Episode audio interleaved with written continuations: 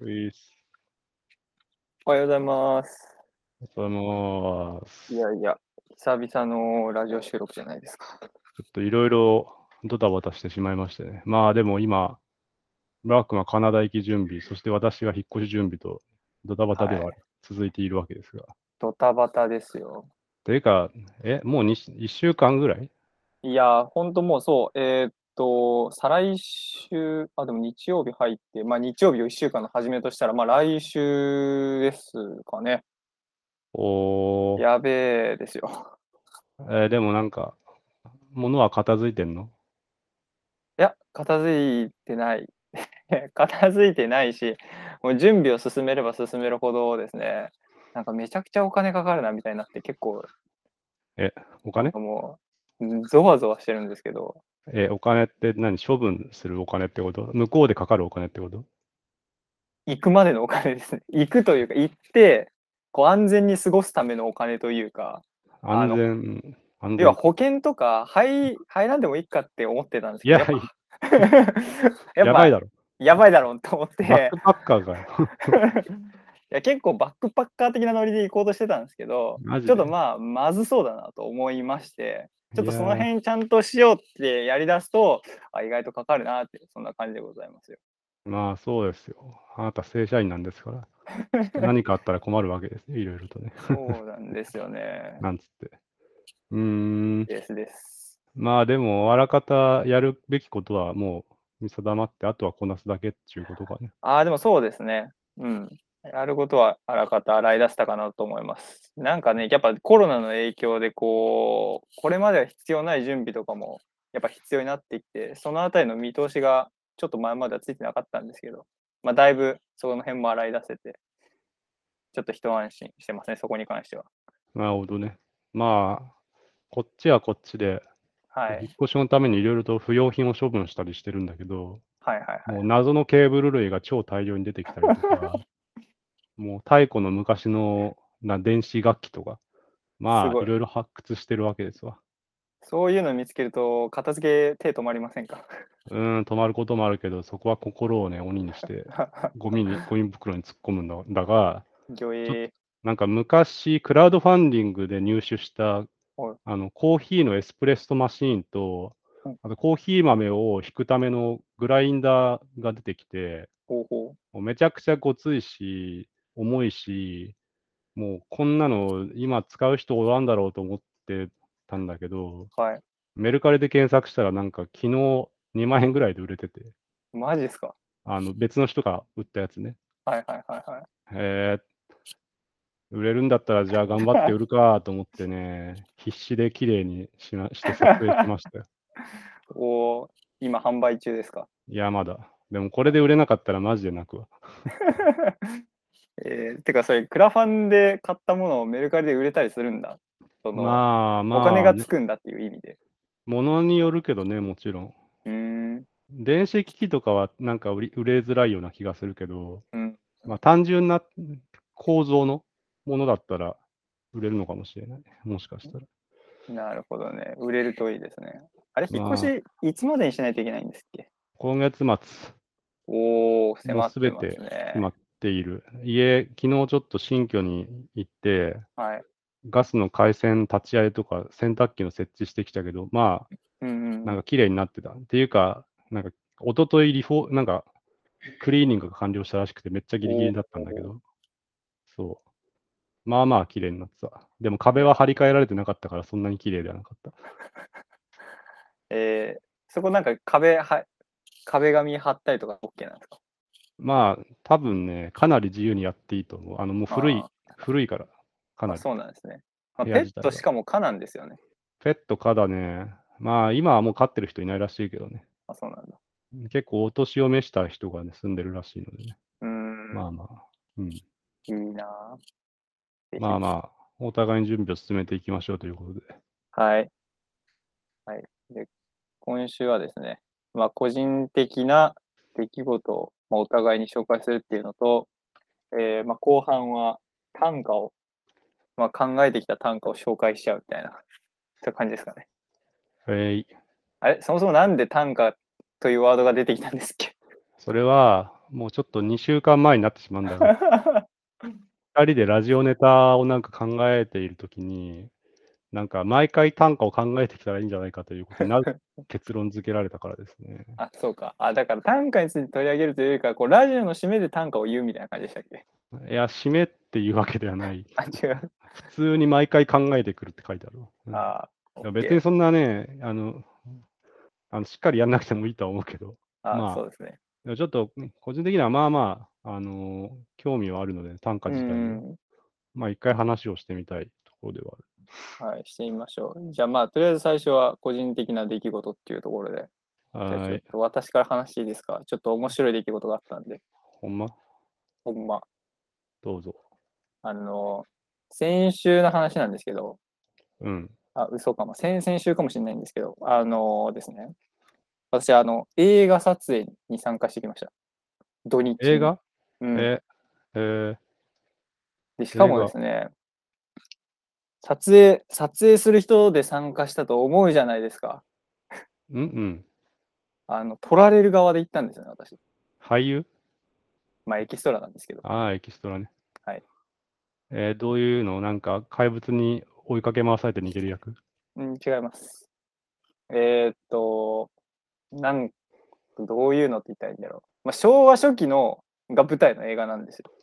ほで、そう昭和初期に、えーっと、社会運、社会運動っていうのなんかこの、まあ政治的な運動をしてた人が主人公の映画で、う。うん。で、その人が参加してる、えーっと、政党の事務員役で出ました。ほ事務員なんだ。事務員です。事務員へとえいうか、はい。だからなんかこう、働いてふる風の動きをしてました。働いてる風。こうなんかその政治の仕事してます風の仕事、こう動きをしておりましたね。してる風の動きってどういう感じパソコンカタカタいじってんのあの昭和初期なんでそういうのなくてですね、ああそうのもう書類を大きいテーブルにこう広げて、こうみんなでガヤガヤ喋ってるみたいな、おーあっていう、ぜひ、あの、映ってるカットを使われてほしいなとか思ってるんですけど、うん。まあでも結構本格的な、なんかその映画の撮影でして、へー本格的というか、まあちゃんとした、あのー監督さん、助監督さん、えー撮影スタッフ、スタイリストっていう、まあもう本当に、なんだろう、映画撮影の現場という感じで、で、結構ですね、まあその、出演というかエキストラで参加できたのも面白かったんですけど、まあその、うん映画制作に関わってる、まあ、いろんなポジションあると思うんですけどその人たちのなんか動きみたいなのがこう生で見れたのが非常に刺激的でしてまあ、現場でいろんな人が一斉に動いてるわけだよね。やっぱい映画やってことそはうそうなんですよでなんか助監督とか何やってんのかなってここう思ってたりしたんですけどこれまであそういう動き方をする人なのねとかあとなんかまあ音響さんもいたんですけどその音響さんが意外と現場に口出す感じなんだっていうのが分かっていやそこそうじゃないよもっとこうえ監督さんそれどういう気持ちで出したいのあそういう気持ちだったらこの人もっとここ声出したいみたいなそういうこと結構ガシガシ言ってきてですねまあそれはあのさ映画のあれにもよって違うと思うんですけどまあ僕が参加したその撮影のやつではまあそういう具合でで基本的に監督さんはなんかこういいか悪いかをメインで言う人ででそのうん監督がやりたいことをこう現場にこう伝達するのが助監督の役割みたいな感じで動いてましたねだからもう助監督さんもめちゃくちゃ忙しそうでまあ、間に挟まってるわけだな。そうそうそうそういやもう凄まじかったですよえでカメラマンさんも結構怖いそうな感じでー、怖いんだ。あー そうそうそうなんかもうやっぱこうねちゃんと不要なものを映り込んでたりすると結構大変なのでちょっとそこはなんかいらんの映ってるそれそれそれどかしたいとか言ってこうアシスタントのこうねこう細かく動かしてねとかそういうことやってましたねえー、え、というか、どういう流れで呼ばれたのそれは。まあそこ気になりますよね。えーっとですね、なんか、母母親に勧められたというのがありまして、なんだぞ。母親母親。ほう。まあ、あのーまあ、その昭和初期から続、違うな、どこから説明しよう。まあ、母が新聞でその映画のエキストラを探してるっていう記事を見つけたんですよ。なんか、新聞で新聞で。え、まさかの母つながり。母そうで母が「えなんかなんかこれこれこの話面白そうじゃん」っていうので僕に声かけてくれたんですね。なんか「あんたこれへー応募しなさいよ」みたいな。マジ。そうもう久々の母からの連絡何かなと思ったらそれだったんでちょっと面白いなって思ったんですけど、まあ、そこ、なんかあー、まあ、日曜日というか、まあ、土日だったらいけそうだなと思って、まあ、応募してみたんですね。それまあそもそもそこあのいなんだろうエキストラ応募しても通るか分かんなかったし、まあうん。うん。まあ、通ればいいかぐらいでこう出したらあの本当は希望してた役があってですね、うん。で、まあ、その希望してた役を書いて応募したら、まあ、連絡が当分来なくてあ落ちたなと思ったらなんかすごいいきなり知らない番号から電話かかってきて「あ村穂さんですか?」って言われて「あはいそうです」ってやってでちょっとあの映画のその関係者のものですけどあのちょっとあなたが希望した役はちょっとあなたに合わないっていう監督が判断したんでダメだったんですけどちょっとこのエキストラの役余ってるというか探してるんでそっち出てもらえませんかっていうことを言われて。へえ、いいっすよっつって出たって いうなるほどね。はい。カメラマンつながりじゃなかったのか。違ったんですよえ全然違くて監督もそんな合わずによく判断できる。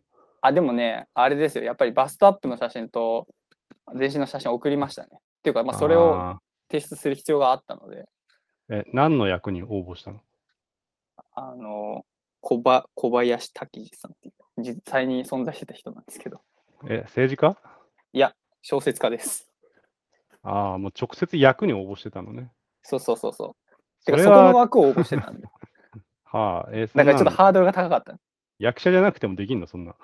いやだって応募してたからね一般の人に いけるんじゃないですかへえ、 すごい。まあね、その作家役をやってるマロ君も見たかったけどね。なんか作家っぽいっちゃ作家っぽい気もするけどな、なんか。いいですかうん、まあでもね、あのやっぱあの検索しすると分かるんですけど、全然風貌似てないんですね。 だから、風貌は似てまなあ、いまさにそこを、まさにそこを突っ込まれて、ちょっとあの希望されてる役に対してあの見た目が若いって言われて、 あ感じで。なんでございますよ。うーん。まあでも、いい経験だったのか、それは。エキスあいいトラ経験でした。しなんか面白かったです。なんか映画撮りたいって言ってなかったっけ撮りたいって言ってましたね。それはあのまあ出るというよりかこう自分で作りたいっていうところで言ってたんですけどうん。映画は作りたいですよねやっぱり。まあ、でも、いっぱい人を動かしての映画撮影ってのは大変そうだね。いや本当にもうあれはねとんでもないですよ。もうみんなトランシーバー持ってね、連携大事にそうにやってましたけどまあそう映画っつってもねあのまあいろいろあるじゃないですか。うん。いろいろあるけどコンパクトに、コンパクトに仕上げられた映画というか、こう小規模に撮影するやつとかね。あの、で、まあ自分はそういうので作れればなと思ってるんですけど、まあホラー映画ちょっと作ってみたいんですよね。ホラー。うーん。ホラーね、えーどういうのリングリングなのかななんか、うわーって怖いのではなくて、なんかじわじわ怖いやつが好きなんですよね。あとはねまあ撮影のトリック的なところので怖かったりとかそういうのも好きで、まあ、あのー、2つこういうのがいいっていうのをあげるんだったら、パラノーマルアクティビティみたいなのはちょっと作ってみたいと思いますね。ああ、見たことないわ。あれはなんかその、うん、すごい面白い撮影手法というかこう見せ方がなんか斬新でなんかいいなぁと思ってそういうこうユニークなアイデアで撮れたらなって思うのとあともう一個はですねえーっと、ちょっとこれ難しいんだけど、キュアっていう映画があって、うん。黒沢清監督のだったかな。これがちょっとなんかこう、どんよりした人間関係のやつで、ああ、とこれ面白いなみたいな、まあ、さ多分キュアは結構規模でかくてですねああいう作品作ろうと思ったら大変だとはい思はうんいですけど、ちょっとまあその怖いストーリーを考えるみたいなのをちょっとやってみたいなっていうそういう感じです。なるほどね。じゃあ、まあなんか、エキストラが必要だったら呼んでください。 ありがとうございます。もういきなり殺されてる役とかでもいい。なやんばだいろ死体で登場みたいな。う、もう初手死んでますみたいな。 で後半実は生きていたみたいなね。ね、そんなどんでんないしね。あでも谷口さんなんか映画作ったことあるんでしたっけいや、ないないない、なんだあれその なんだその情報は。なんか誰かから聞いた気がするんだけどな。映画いや、それはあれだよ、ユニバで作った映画の話じゃないの。いあでもそれ映画じゃないですか。や、でもあれ監督は社長 だから。監督社長なんだ。 そうだよ。 俺はただ役、ただの役者で。そうだったんだ。えなー、んゲかス、です。はい。じゃあ、私かな。はい最近の個人的な出来事は。まあ、そうだね。えーっと、10月のね、31日かな。まあ、ちょっと、音楽メディア総合同人即売会というものに参加してきました。おーはい。まあ、M3 と言うんですけど。うん。まあ、あのーなんだ、私がね、まあ、個人的にやっている音楽サークルがありまして、まあ、はいそはいこで2011年から毎年2回ずつそれに参加してきてるんで、うんうんまあ、今回で、そうね、10年目の参加、20回目の参加になったわけですが、うん。まあ、結構楽しかったね。おーめちゃくちまゃあ参加してますね。毎回そうね、音楽作品作って、まあ、現場でそれを頒布するっていう感じなんだけど、はいまあちょっとね、あのコロナ始まって、それでちょっと入場制限をしたりとかで、あの動員数はかなり少なくはなってるんだけど、それでも結構持ち直してはきていて、まあまあ人が来てたね。あ。あこんじゃあ、オフラインで開催されたんですね。オフラインとオンラインの同時開催っていう形なんだけど、おーまあ、やっぱオフラインがメインだよね。オンラインはちょっとどうしても通販サイトっぽくなっちゃうから。うん、そう。いや、面白かったね。なんか、やっぱ直接買いに来てくれる人とかと交流できるし。はいはい。いいですね。それ結構やっぱ何回も出てたら、知り合いとかも増えそうですね。なんかこまのあ知り合いとか、毎回買ってくれるこうファンの人とか、やっぱり出てきますか。そうだね。毎回来てくれる人いるし、出店者同士の交流もあるからね。うん、まあでも、あの昔は、それこそ10年前とかは、もうなんか、こう食衝動をほとばしる感じで、イエーイイエーイみたいな感じだったけど、前もう今はさすがに結構落ち着いた感じがあるよね。 そそれは谷藤さん自身が、会場が。まあ、いや、自分もだし、周りも、はいあそう。なんか、勢いがすごかった、多分昔の方がね、やっぱ りね。あ、そう。まあ、今はほら、下の世代がどんどん出てきているから、はいはいはいはい。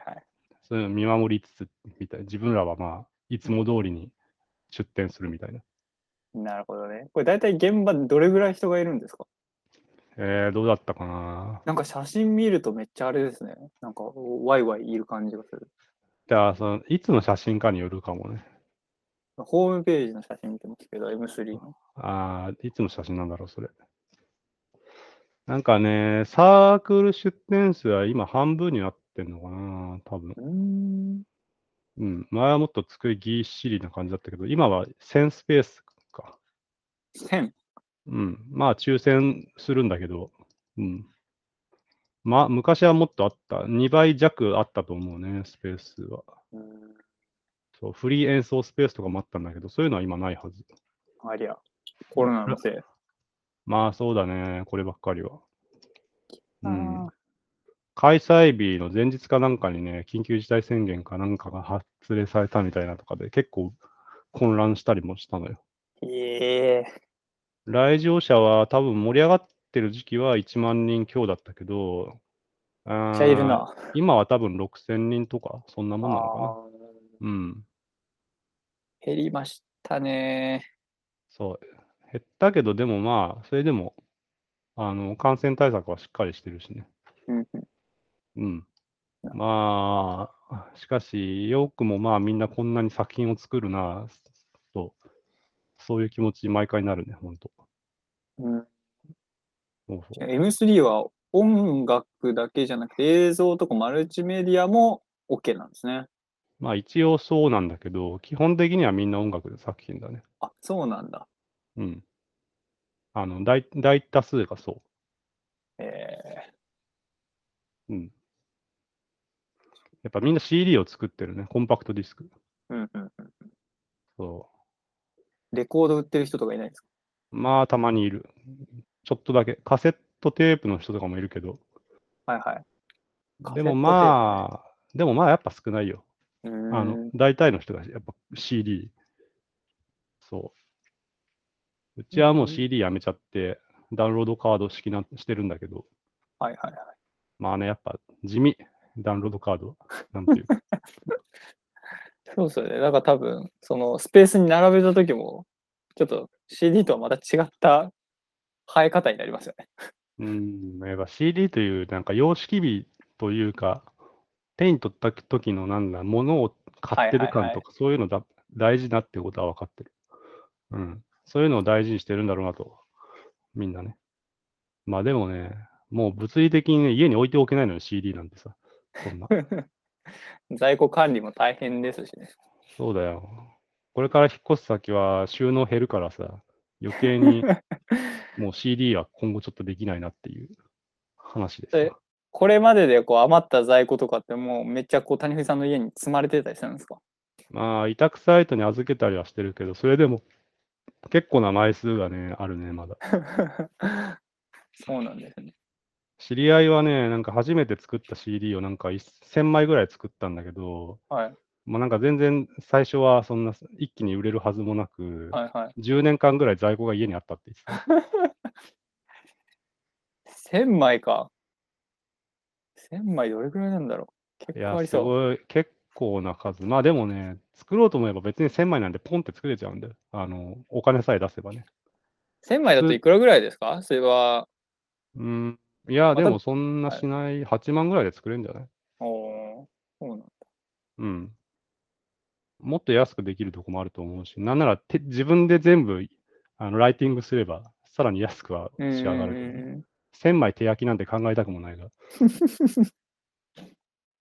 まあでも、ううちらもね、昔は自分の家の CD ドライブでひたすらね、なんか焼いたりしてて、いはいはいはいプリ家のプリンターで印刷とかしてね。そんな時代もありました。そう。 いいですね。いや、こういう何か売るっていうのはちょっとな、やってみたいよな、経験として。うん、まあね、なん全か然あの、枚はい数はそんなに期待せずに、とりあえずやってみてもいいんじゃないそうですね。やってみたい。もう、何か売るとか、もう、メルカリでしか経験がないからね。 メルカリっていうか、あでしかあ、も、あれは、全然自分が作ったものを売るとかではなくて、もう、なんかあるものを売ってる感じなんですけど、なんか作って売るとかは、何かしらやってみたいです。そうだね。まあ、買い手と売り手がめちゃくちゃ近い距離にいるっていうのがやっぱイベントの醍醐味なわけだから、うん。あの、二次創作中心のところもあれば、まあ一次創作、自分がオリジナルの作品中心のイベントもあるし、うん、うん。あ、なんか行ってみてもいいんじゃん、とりあえず。あはい。んまり行ったことないなら。行ってみる。うん、コミュニティアとかいいんじゃないコミュニティア。コミュニティアは、えーっとね、ちょっとなんか中止になったりして、クラウドファンディングとかもしてたけど、とりあえず次の開催日は決まってるのかな自主制作漫画誌展示即売即売会。あ、11月21日だ、開催日。もういないじゃん、 村尾君。うわー残念。ここはね、まあ、そ今をときめくジャンジャンプとか、雑誌連載の漫画家とかもいっぱい輩出してきたイベントで。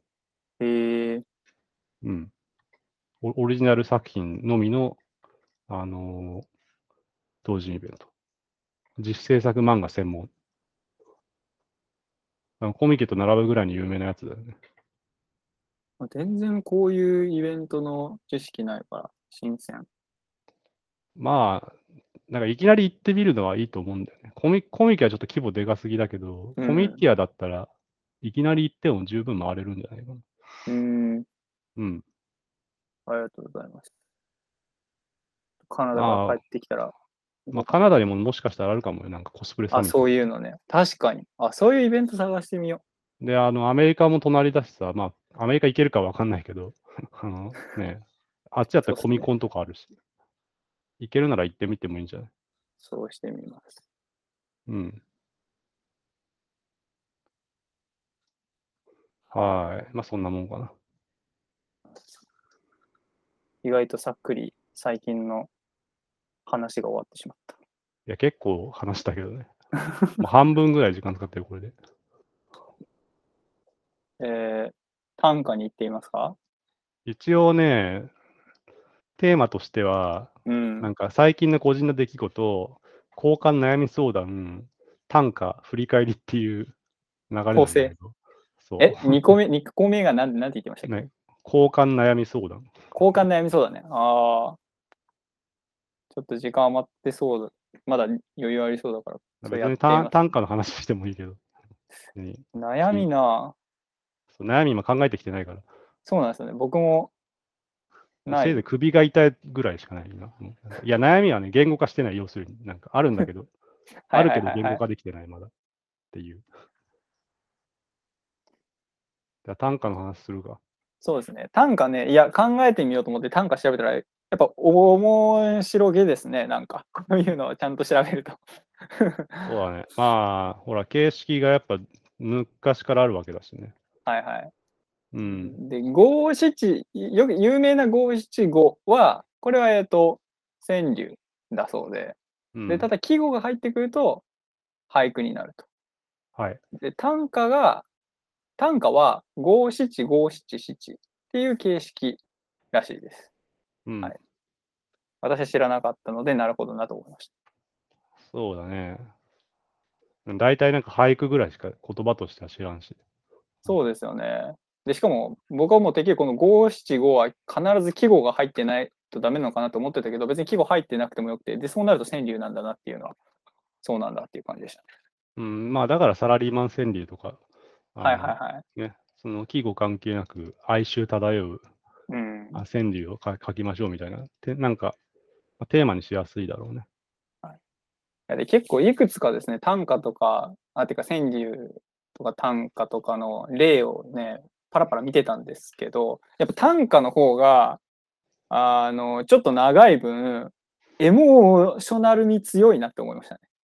まあそうかもしれない。うん。じゃあ、まあ現代短歌とか、あのまあ昔の短歌とか、いろいろあるとは思うけど、うん。あとその短歌をなんかいくつか並べて連作にするとかもあできるしね。うんうん。あのどっかのサイトでですねなんか多分これ現代短歌なのかなんをなんかこういろんな作家の方のをまとめてるサイトがあってあの、うんそこで「手乗りクジラ」っていうのとあと「サラダ記念日」っていうのに載ってる短歌短歌いいなって思いましたね。あれじゃのん、手乗りクジラって増野光一じゃん。あそうそううん。そう、あの、谷口さんもなんかこういうのあるよって教えてくれたそうところにそう関わってた人なんですけど、だからこうのん手乗りクジラとこのサラダ、えーサラダ記念日をね、買おうとしたんですが、手乗りクジラが結構高かったんですよ、アマゾンで。たそうだね新車がなくて、こうん、絶版なん中古しだかよないね。ですけどそうだからお買えねえなって思ったんだけど、サラダ記念日の方はなんか文庫化文庫化もされていて、結構安く月中できるという。サだからラダ記念日は昔短歌なんて言葉を知らないままに、その、そういう本があることだけは知ってたな。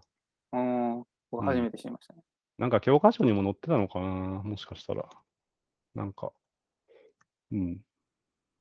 はいはい。ああ、でも教科書に載ってるみたいだね。やっぱこの人の。そうなんだ。うん、短歌は。はいはいや。ーはい、というそうでしたね。なるほど。まあ私もちょっと増野さんのね、なんか結構簡単単価の作り方っていうものを提唱していたりとか、なんと、そんなものが。昔ミクシーコミュニティを運営してて、まあそこでなんか単価の作り方の相談に乗るみたいなコーナーやってたりとか、はそういうのをはよ読んだり、まあ、あとはなんか、その、まあ、この単価いいなみたいなのを探したりしてましたね。うん。はいなんか一個いいなと思ったやつありますかいいなっていうか、結構インパクトがあったやつはあ一つああった。ああ。えーっとね、殺したいやつがいるので、しばらくは目標のある人生である。それ僕も読 んだ。これ、うおーと思いましたね。結構言葉がすごい。うん。僕はあの、サラダ記念日にあるですね、これこれが好きというか、まあ、なんか、こう、恋心だなと思いながら見てたんですけど、なんかうん、君を待つことなくなりて、快晴の土曜も雨の火曜も同じというのがあほって、まあ、その、多分土曜のデートがなくなったのかなみたいな思っていて、まあそうなると、快晴の土曜だが雨の日と火曜と同じという、これはなんか、恋心やなって思いながら見てました。う。なるほどね。なんかその、まあ、い自分でも短歌考えてはみたんだけどね、なんかやっぱうん難しいね。その、なんか、やっぱり短歌っていうことは、何か伝えたいことがある そうですね。大前提ではあるんだけど、なんか、その、なんかただなんかその自分の体験したことをね、伝えるだけだと全然なんか面白くない。うんそそれをなんか、マスノさんがエピソード短歌みたいな風に呼んでた気がする。うんまあ、つまりそれは短歌なよう、短歌の形式のようであって、短歌ではないみたいな。うん。こうあうん思いがないと短歌じゃないっていう。いや、思いはあるんだろうけどう、ん。なんかただなぞってるだけで、なんかそのあんまり思いが伝わってこないみたいな、その、まあ、言ってしまえば、ストーリーを書き写しただけの読書感想文みたいなことだと思うんだけど、うん、なんかそこにウェウェットな感じとかドライな感じみたいなことを、自分の思いの丈みたいなことを多分込めなきゃいけない。うん。でもそれそういうの込めれば込めるほど抽象的になっていくじゃん、やっぱり。そうですね。で、だからそこのバランスは、うん難しかった。うんそうなるとなんかぼやけていって、え、結局何なのみたいになってしまうみたいな。はいはいはい。いや、これは難しいね、確かに。そう思った。うん。ちょっとあんまりね、歌、歌を歌ってる人たちがどういう思考回路で、まあ、考えてるのかっていうのはね、その結構その、レビュー掲示板みたいなのを、マスノさんが昔経営してたやつ、うん。それ読んだら結構ね、面白かったね。あの、ここはこうじゃない、こうした方がいいみたいな、すごいビシビシ、なんか指摘されて、どんどん変わっていくみたいな。でもいつまで経っても完成しないんだよね。だから、もう、すごい厳しい。僕もちらっとあの共有してもらったやつ見ましたけど、まあ、うん。厳しかったですね。 厳しかったというか、まあ、そう。 すはごいいガチ、ガチ添削してくれてるってういう。ん。うんまあね、だからと、とりあえずね、一つね、もうめちゃくちゃに、はちゃめちゃに荒削りな、もうやつを 作ったんですけど。お願いしま。す、先生。はい。読み ます。はい。えー、思い出がキラキラ飛び散り、無になった。叩いて壊すハードディスク。いいんじゃないですか。 いや砕け散る、砕け散るディスクが浮かびま したよ。ー、まあ、虹色に輝くディスクがね、そう、これ昨日や ったん、昨日実際にやったんだけど、ハードディスク破壊を。もうあの家家にさ、あのもうハードディスクが、いあもう読み込まなくなったハードディスクいっぱいあるのよ。はいでもこういうの普通にゴミに出すと、なんか業者にデータ抜き取られるリスクみたいなのがあるから、うん。なかなかこ、そうどうしようか悩んでたのよ。その、業者に破棄してもらうにしても1台1000円ぐらいかかっちゃうからさ、処分するのに、はいはいそうしかも最近なんか、処分したと思ったハードディスクがなんか実は転売されてたみたいな事件もお起きて たし。怖っうそうそんなことが。もうだからえー自分でいっそ破壊しようと思ってさ、あのー分解ししてみたのよ。そうはい。めっちゃ綺麗なのね、それで。えーその磁気ディスクが、中に入ってる磁気ディスクがさ。はいはい。でそれをもうね、もうぶっ壊すわけです。自らの手で。いいですね。かなりの罪悪感を感じたよね。いやーなんか結構聞いててその最初の方に「キラキラ」という、まあ、抽象的なワードが出てきたじゃないですか。でその「キラキラ」なんか「キラキラ」ってどんなのかなっていうところにこうディスクの破片というところがはまったので自分の中で気持ちよかったですね。まあ、テンポは、 テンポはもしかしたらある程度ハマってるのかもしれないけど、なんか、繰り返しのこと言っちゃってんだよね。なんか、あそどうにも。なんか、うでも前半の後半のそのキラキラ感はちょっとまた違う意味のキラキラじゃないですか。まあ。言葉としてはじ。同じだけど察してるものが。そうね。まあ、ちょっとここには添削できる人がいないと思うんで、まあ、いないんだけ思っどね。思ったことを言うしかないんだけど。そう。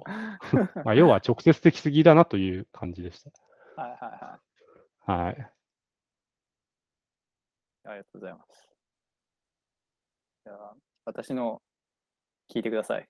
はい。歌います。はい。最初にそれ言うのが。えー、分かったぞといざ取り組めば知らぬこと、ほろほろ出てきてしらける投資。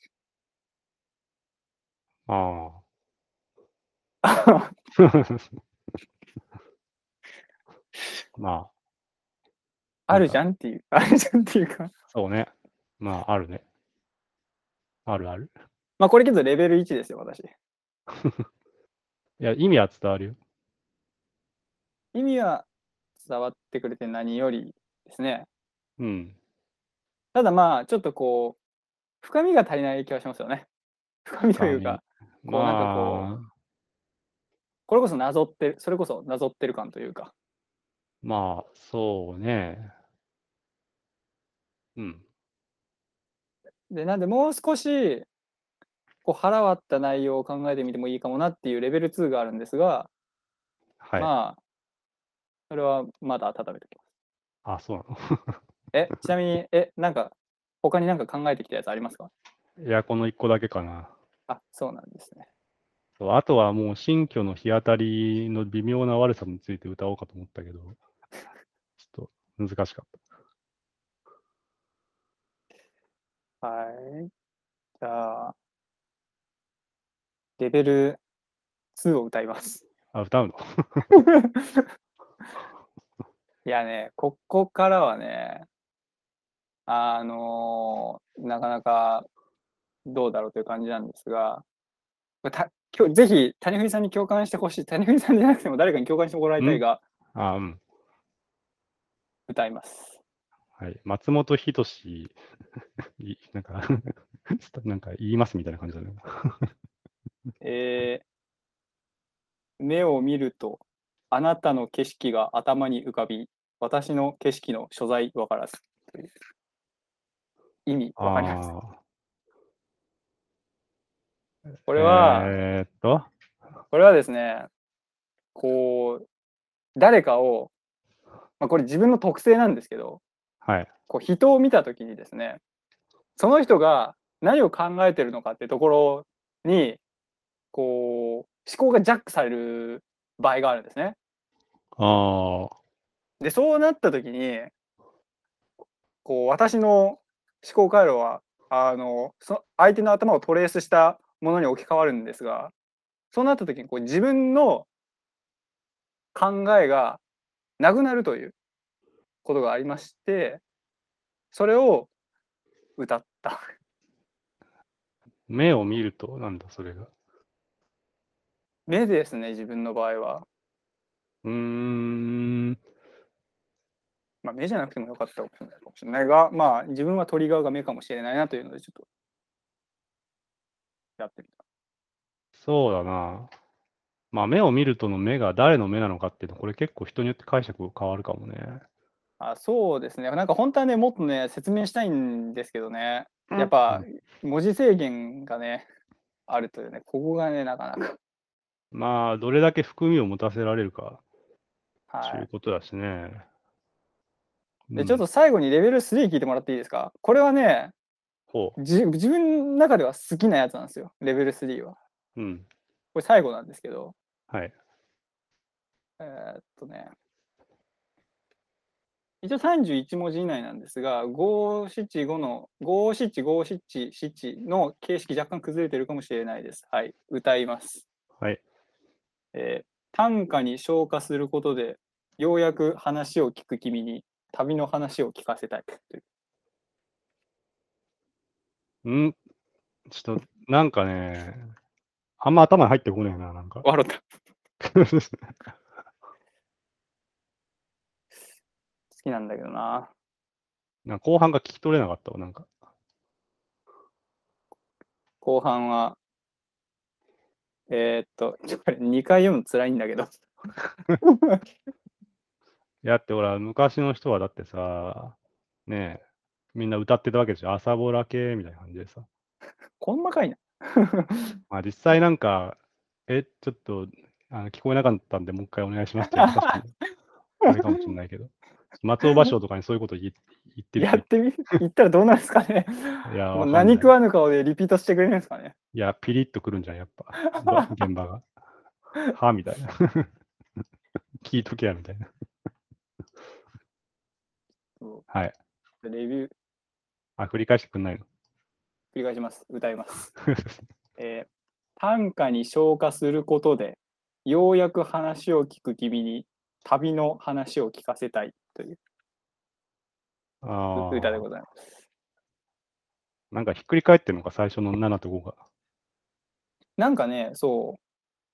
あ、ひっくり返ってるのかいなや。ちょっとえその辺の順番がね、ちょっとごちゃっとしてたりしますね。えな7、だって7、5、7、7、7だよ。だそう5、7、5、7、7がなんか1個増えてるんだな、これ。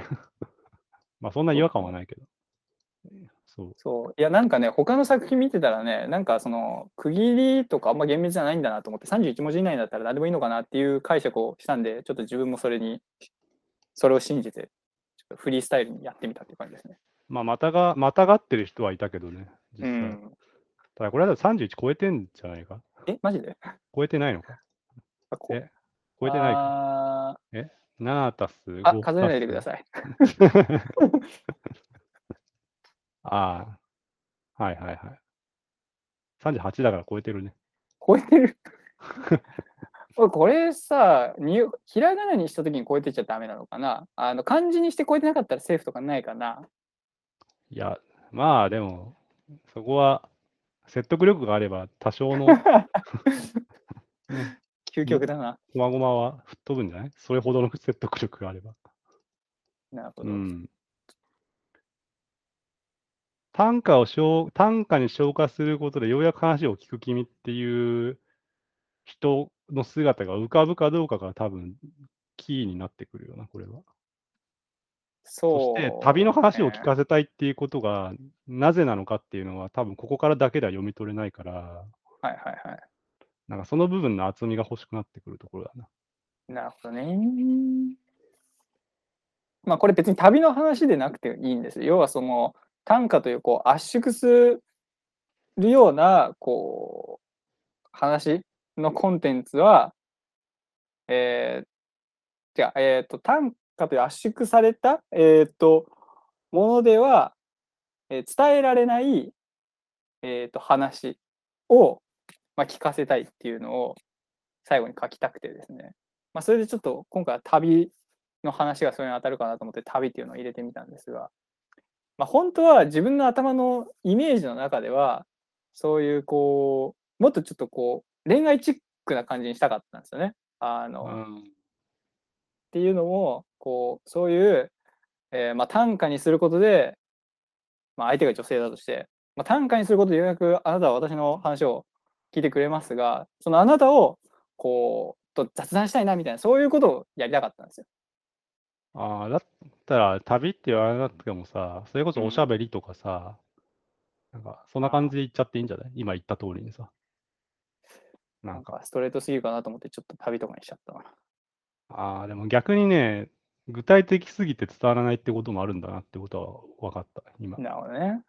うん。その、つまり、自分自身の抱いてるイメージと読者のイメージっていうのはほぼ確実に違う、ずれてるものだから、えーと、これ、マスノさんの言葉を借りると、短歌は明確な輪郭を持って伝えなければいけないが、読者は絶対にその通りには読まない。それでもなおかつ明確な輪郭は維持しなければ、は意識して書かなきゃいけないと。うんうん、うん。そういうことのようですね。修行します。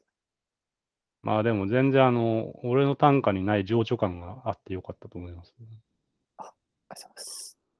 まあ、キラキラも大変情緒的だなと思いましたがね。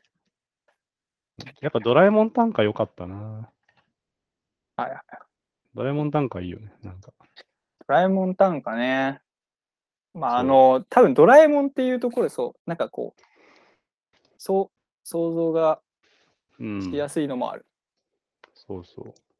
なんかね、こう、永久に借りておくだけ、ジャイアンの言葉で今日も言い訳をして。ちょっともう一回いいですか。永久 に、永久に借りておくだけ、ジャイアンの言葉で今日も言い訳をして。おーえ、ちょっと難しい。あ、これはなんか、ドラえもん、どこから来るの本当に未来はあるの確かにあるの。確かにあるって誰が返したんだ。ドラえもんに対して聞いてんじゃないこれは。ああ、なんか。なるほど。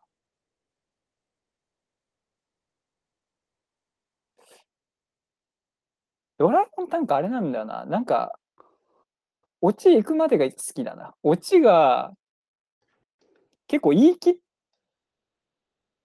てるというか、なんというかな。なんかな。他にあります、他、うんあー、どうやったかなさっき見つけたやつあったんだけどな。えー、ちょっと待って。なんか、私、私、ただの、私、のび太だったみたいなやつあったんだけどな。なんかドラえもん短歌、オチがなんか自分に繋がらない感じがあるんだよな。うーん、ドラえもん、あの、登場人物につながってるというか、なんというかな。なんか入り込めない。なんかそれをひょ上から見てる感じがある。まあでも、そうは、それはそうならざるを得ないんじゃないやっぱ原則を扱ってる以上は。そっか。うん。なんかその、うまうまいこと言ってるみたいな感じるのがその違和感なのかもね。うん。もしかしたら。うん。ドラえもんなしでここまで生きてきた自分をもっと褒めてあげたい。ああ。それは、あもなんか、ドラえもんという作品の外の人が、にフォーカスが当たってますね。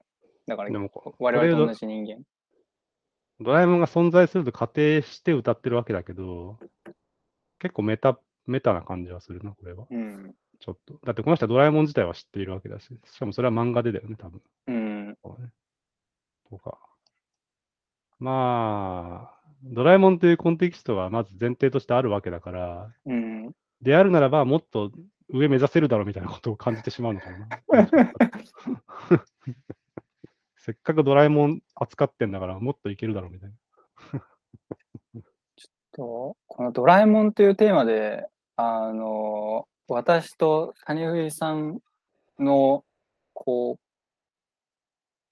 なんだろう、協業により一個作りませんあドラえもの、五七五七七で代わり番号に組み立てていきましょう。えそんなローテーション単価ローテーションってなるか。あんのかな、そんなの。あの、まあ、テニスでもシングルとダブルスがあるように、こうあー短歌もね、シングルとダブルスがあるっていうね、すごい適当なこと言ってますけど。テニススキルをこんなところで引っ張ってくるとかね、 まさかね。いや、めっちゃ難しそうだが、まあやってみるか。じゃあ。じゃあ、まあ言い出しっぺなんで、私先手いきますよ。私5いくんで、5い、七を谷口さん7で続いて、また僕に帰ってきてっていう感じでいきましょうか。はい。ドラえもんね。ドラえもん。よし。いやじゃあ、行きます難しいな、これ、本当に。えー、タケコプタちょっと、タケコプターあー、タケコプターね。ー、次俺7ですね。 7, 7でしょ ?7 なのか7なのか気になるところだな。 タケコプター、うーん、なんだろうな。ここ大事だと思うんだよな。結構。布石になるというか。はい。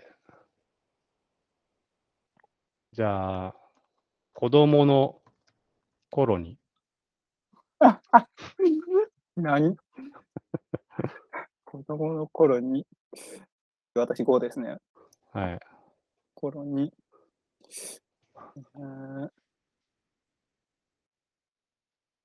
夢見てた。あもう落ち着いてんじゃん、これ。次何です。終わっ終わってもいいのよ。 ああ、どうしよう。こっからひっくり返せるか、これ。落ちた、落ちたと思い、思わせておいて。どんでん返しをここから組み立てるんですよ。えー、なんだろう。うーん。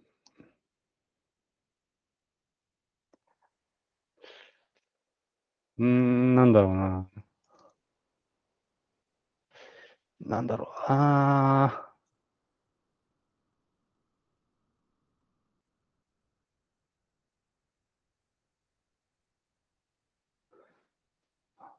ーえーあの、あの、あの人のもとへ。だ って、なんだってあの人の、ああ、もうこれほぼ、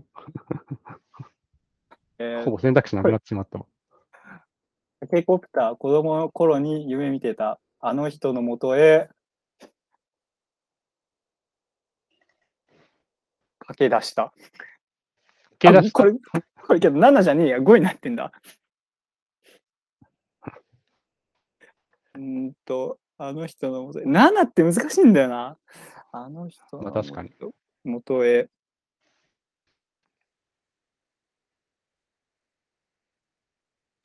夢うータケコプター子供の頃に夢見てたあの人のもとへ駆け出しこけた駆け出しこけた。駆け出しこけたってなんか、わかんないな、言葉だけで聞くと。確かにかけて転んだっていうこけたっていうことを言いたくてちょっとタケコプターっていうとこうをこう韻を踏もうとしたんだけど確かに音だけだと聞いただけだと分かりづらいですねそうだな。あの人のもとへ。あの人って誰だよ知らんわ。子供の頃に夢に出てて、あの人のもとへ、これ、あの人のもとへ、もとへ、えー、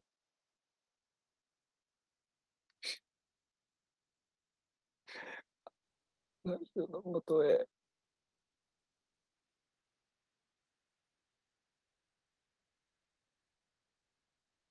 JAL で飛んだ。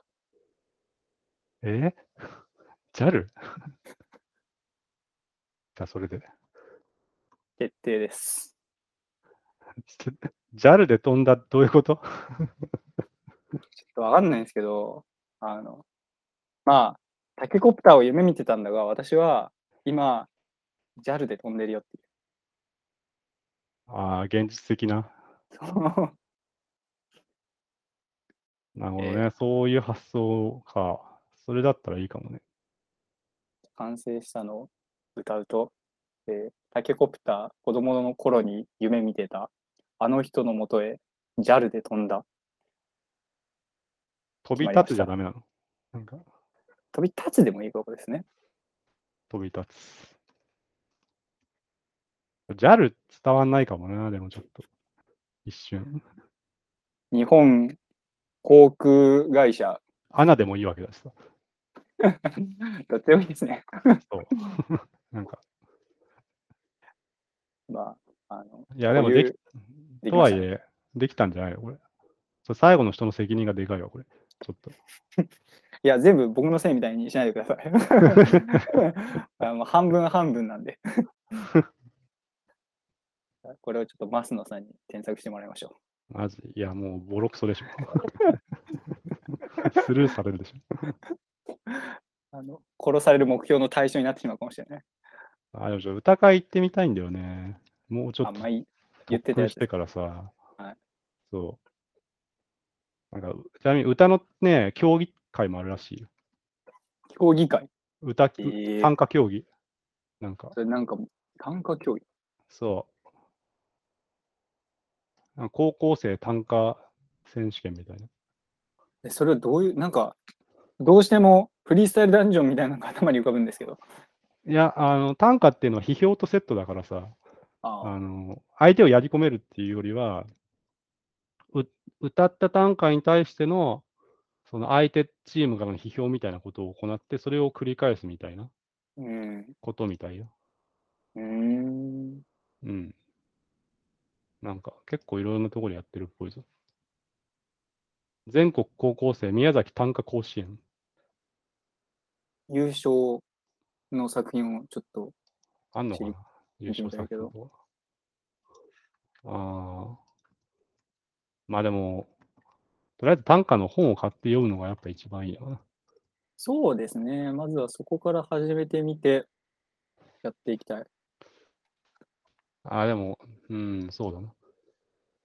なんか、あるテーマを決めてやった方が多分やりやすいなと。例えば部活とか。なんか、あ、そうですね。そう。あの、失敗とか。これ、ユニあの会社でさ、短歌の会を開催して、 あの、やるというのは。それは面白いかもしれない。いや、でもできれば、ね、仕事中にやりたくないから、普通になんか、興味のありそうな人を呼んできてやりたい、ね。休みの人。いやもうこれな会社をでねも、歌人だらけにしてね。いや、いいと思いますよ、歌は。ねえ。なんか、もしかしたら歌を歌うことによって日々のストレスを発散するという効果もあるかもしれない。なんかうん、そものうやっぱ現代人、もやもやだらけなわけじゃないですか。はいはい。ただそれをやっぱ言葉にできる強さというものはあると思うんだよね。うん。まああ、のちなみに、あの、なんか、マソンさんによると、短歌をやってるやつは全員、なんか、めちゃくちゃ繊細でネチネチしたやつが多いですって。 私を除いてとか言ってたけど、なんか、私を除いて。 それは冗談だね。 マスノさんがその筆頭みたいな ことを自分でも言ってるから。そう。まあ、それを裏を返せば情熱的であると。うん。そうそうそう。うん。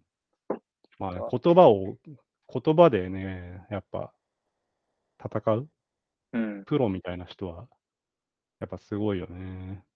なんか、なかなかね、興味深いです。いや、本当にね言葉苦手だからさ、こう、短歌で鍛えられないものかね。なんか、えーでも鍛えられるんじゃないですか鍛えられると思なんかある程度のね、ロロジロジックも必要ななわけじゃん。そして、それをう。うん超越する情情情熱、情緒みたいなものが合わさり最強になるはいみたいな。